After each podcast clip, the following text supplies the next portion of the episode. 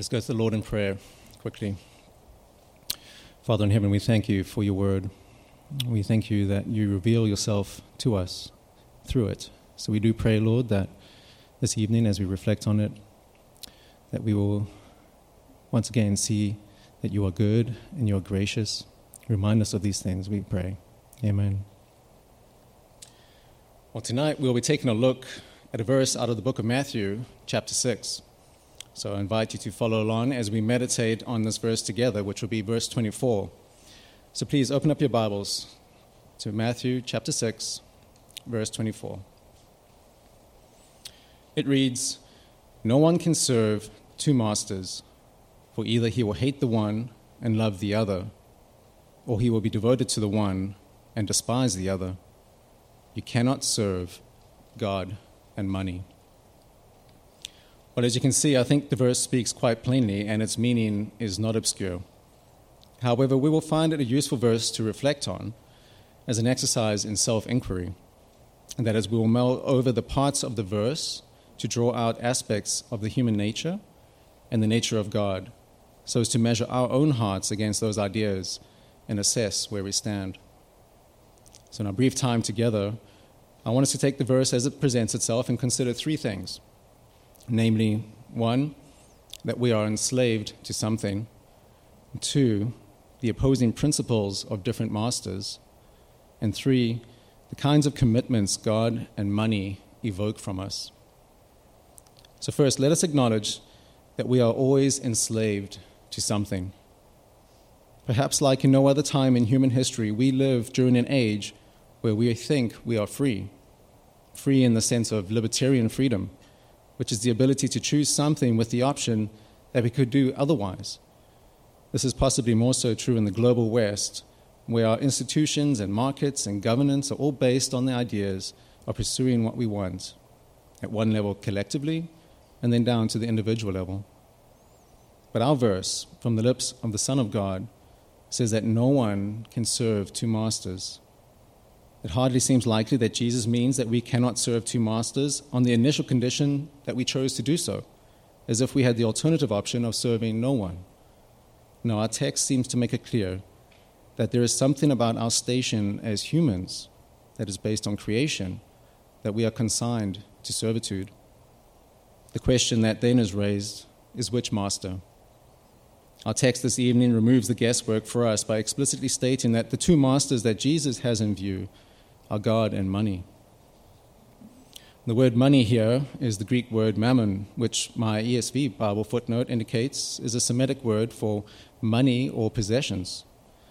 Curiosity got the better of me, and I did an internet search on the word, which opened up a host of articles and links to mammon being more than just an earthly object, but sometimes interpreted through the ages as a reference to fallen angels or having its parallel in pluralistic religions as a false god of wealth.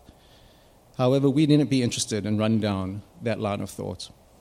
As is often the case in the biblical witness, our problem in the world is not with the things of the world, but with the corruption in our hearts that has left us to lust after such things.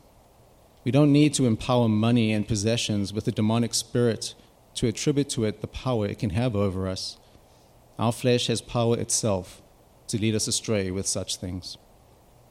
Furthermore, it could be it would be wrong to only consider only opulence and excess as being the only threat money can have on our souls. Those who feel the lack of money and possessions can just as easily be twisted by their desire for it and for it to shipwreck their lives.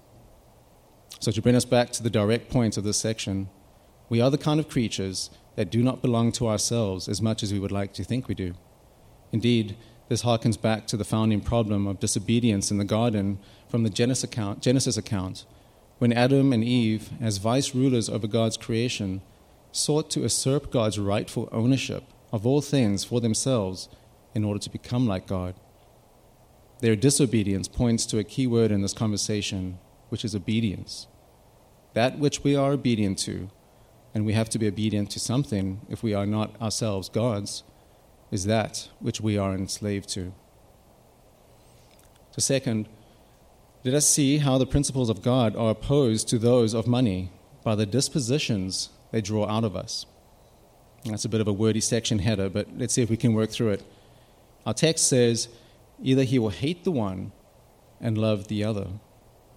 What I want to draw our attention to here is the stark contrast Jesus uses to describe our dispositions towards God and money, and then conclude from that fact something about the designs and purposes of these masters, namely that they are opposed to each other. It seems clear that both emotions referenced, love and hate, are not given so as to expect that one is reserved for one particular master and the other emotion for the other master in a permanent sense. That is, we don't assume that love is for God by pairing the positives and that hate is for money by pairing the negatives. The point is that hate is the disposition towards God if money is your master, and love is your affection towards your affection towards money if it is your master. From these contrasting dispositions, we can conclude something about the nature or foundations of the purposes and designs of both these masters, such that if we are obedient to the one, it bubbles up hate for the other. We hate it because its design and end are opposed to those of the master we love. So, what are the designs of God for us? Whereas the Westminster Confession so famously asks, What is the chief end of man? to glorify God and enjoy Him forever, is the responding answer. Now, I don't want for a second to diminish the first part of that answer by highlighting tonight the latter part, which is to enjoy Him forever, because one way we glorify God is by enjoying Him, because we are then doing the very thing He created us to do. We are functioning according to the design of the Creator when we enjoy Him. So, one design of God for us is our enjoyment, and specifically our enjoyment of Him and in Him. And this is opposed to the kind of enjoyment that money offers us, which is the empty and contradictory promise of self satisfaction. It is empty because we are not equipped to satisfy our deepest longings and desires of our souls. We know this to be true in the way we seek after the approval of men and women around us. And it is contradictory because if we could satisfy, be satisfied with ourselves, then we would have no need for money and the things it affords us. Another design God has for us is to make us depend on Him and trust Him. For those who He has called unto Himself, He is our Heavenly Father. And just as it is a parent's joy to give good gifts to a child, likewise it brings God joy to provide for His children, especially when they look only to Him as their provider. He loves it when we trust Him as the one who knows what is best for us, and also when it is the right time to give us each gift. This is opposed to the purpose of money, which is merely to bring about the fulfillment of our own desires, whenever we want them and whatever we want. Money deceives us into thinking we can have these things this way. It promises to make us self sufficient and in control of our de- destinies. But by its very deceit, that promises a freedom it cannot deliver, we become ensnared into an endless toil to gain the thing we think will set us free. Lastly, a final design God wants for us is our sanctification. God wants us to grow in holiness, to increasingly see us set apart from the patterns of this world unto the pattern of godliness and spiritual maturity, so that we are fit to enjoy heaven. However, money would have us think we are simply fine as we are, that we are the mold around which reality should conform, and its lies to make us think it is the very power to see that end accomplished. And so we see that if God is our master, then we love our master's ends and designs. It is with love that we seek him out to commune with him and to enjoy his presence in his word read and spoken and prayed. And with that taste of the divine presence, we hate it when worldly tendencies seek to invade that, invade that end, and would draw us away to empty shells of self satisfaction. We love that our Heavenly Father demonstrates his wisdom and care for us by providing for our needs in the measure that is just right, so that we neither take Him for granted nor doubt His care for us. And having experienced His Father to care for us, we hate it when we're tempted to feel solely responsible for meeting our own needs when we first apprehend them. We love that our holy God, who lives in the heavenly places, is careful to clothe us in righteousness and to, to transform us into citizens in that holy presence. And we hate it when the feeble assurance of money and possessions is to tell us that we are perfectly fine however we find ourselves on any given day. So the pressing question has to be asked Do we see things similarly this way? Or is it the reverse? Do we hate the purposes of God? Do we hate the idea of enjoying the Almighty Creator of heaven? Do we hate the thought that we must depend by faith on the promises and care of God? Would we rather be pragmatic and certain and strive after these things for ourselves, thinking that we, after all, know what is best for us? Does the thought of an eternity in heaven carry a stench of boredom to your nostrils? Or would you rather indulge in the carnal pleasures your body seems, to fit, seems fit to enjoy right now? How does the response of our heart measure us in these manners? Thirdly, let us see the kinds of commitments God and money evoke from us. Looking back at our text, it says, Or he will be devoted to the one and despise the other. Whereas we saw in our prior section, our emotional response to service of our masters sheds light on their purposes and designs and how those are opposed to one another. Here in this verse, we see, given their purposes and designs, what kind of commitment they evoke from us. On the one hand is devotion, and on the other is despising. Now, I realize this may sound almost like a parallel reflection as the previous one, but the difference in mind here is more than considering emotions, but the resulting, lasting posture we take towards either God or money. A cursory survey of how the word devoted is used in the Bible helps define it for us as setting something apart or giving something over towards some end or purpose. In the Old Testament, the phrase devoted to destruction is very prevalent. But this is not to make us think of the commitment negatively, albeit how serious such a phrase is, but rather to see that which is commanded by God is given over to God for God's purposes, which are always righteous. In the New Testament, the word devoted shows up almost always in the positive sense of giving oneself, oneself over to loving and serving the saints and to doing good works, as was the case for the criteria of widows in 1 Timothy chapter 5 for the receiving of aid from the church. On the other hand, the word despise almost always seems synonymous with rejection. That is, to reject something. And frequently it is used when sinful men reject that which is for their good. For example, when mankind despises God for the foolishness of idol worship, or when Israel rejects God's blessings or promises for false hopes of the culture around them, or when they despise His discipline and do not yield to it, or when men reject wisdom for folly.